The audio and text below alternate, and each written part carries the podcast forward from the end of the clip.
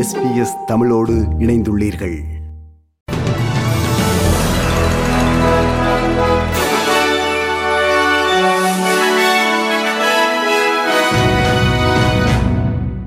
வணக்கம். இன்று ஜூன் மாதம் இருபத்தி ஆறாம் திகதி ஞாயிற்றுக்கிழமை. ஆஸ்திரேலிய செய்திகள் வாசிப்பவர் மகேஸ்வரன் பிரபாகரன். இந்த வார இறுதியில் நாடு முழுவதும் இதுவரை சுமார் நாற்பத்தி நான்காயிரத்துக்கும் மேற்பட்ட புதிய கோவிட் தொற்றுகள் பதிவாகியுள்ளதுடன் மேலும் எண்பது பேர் உயிரிழந்துள்ளனர்.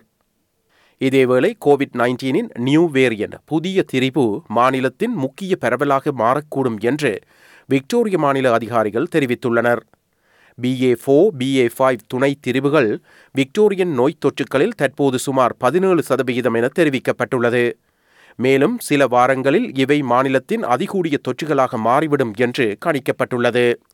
இவற்றிற்கு தடுப்பூசிகள் மற்றும் முந்தைய கோவிட் நோய் தொற்றுக்களால் பெறப்பட்ட நோய் எதிர்ப்பு சக்தியை தவிர்க்கும் திறன் அதிகமாக இருப்பதால் மீண்டும் நோய் தொற்றுகள் மற்றும் மருத்துவமனையில் சேர்க்கப்படுதல் போன்றன அதிகரிக்க வாய்ப்புள்ளது என்று விக்டோரியாவின் தலைமை சுகாதார அதிகாரி பிரெட் சட்டன் தெரிவித்துள்ளார்.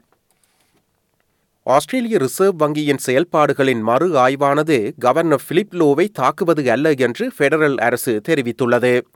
கோவிட் நைன்டீன் தொற்றுக்கு முன்னும் பின்னும் மானிட்டரி பாலிசி பணவியல் கொள்கையை கையாண்ட முறைமை குறித்து பிலிப் லோ மற்றும் ஆர்பிஏ பொருளாதார வல்லுநர்களால் விமர்சிக்கப்பட்டமை குறிப்பிடத்தக்கதாகும். கொள்கை அமைப்புகள் சரியாக இருப்பதை உறுதி செய்யும் நோக்குடனேயே மறு ஆய்வு செய்யப்படுவதாக கருவூல காப்பாளர் ட்ரெஷரர் ஜிம் சாமஸ் தெரிவித்துள்ளார். That we're drawing on best practice from around the world and we're taking the opportunity to learn the lessons uh, from periods of volatility in monetary policy and periods of stability in monetary policy to make sure that we've got the best set of arrangements.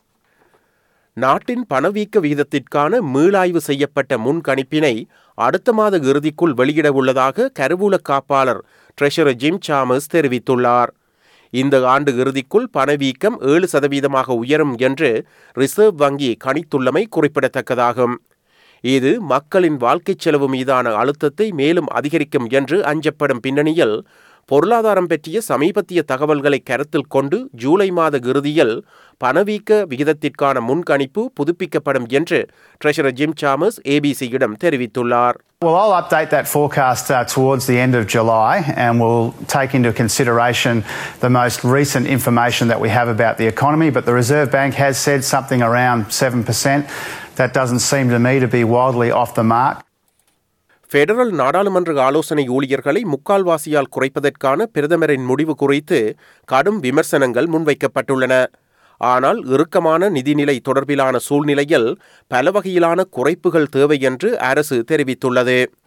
ஒரு நாடாளுமன்ற உறுப்பினர் அல்லது செனட்டருக்கான ஆலோசனை ஊழியர்களை நான்கில் இருந்து ஒருவராக குறைக்கும் பிரதமரின் நடவடிக்கையானது ஜனநாயகத்தின் மீதான தாக்குதல் என்று ஒரிங்கா நாடாளுமன்ற உறுப்பினர் ஜெயில் ஸ்டெகல் பிரதமர் அல்பனீசி மீது குற்றம் சாட்டியுள்ளார் he has chosen to create division uh, by basically gagging the crossbench because the very real impact is hardworking staff that have contributed in the last parliament to all the policy solutions the crossbench has been able to put forward, from truth in political advertising to climate to anti corruption.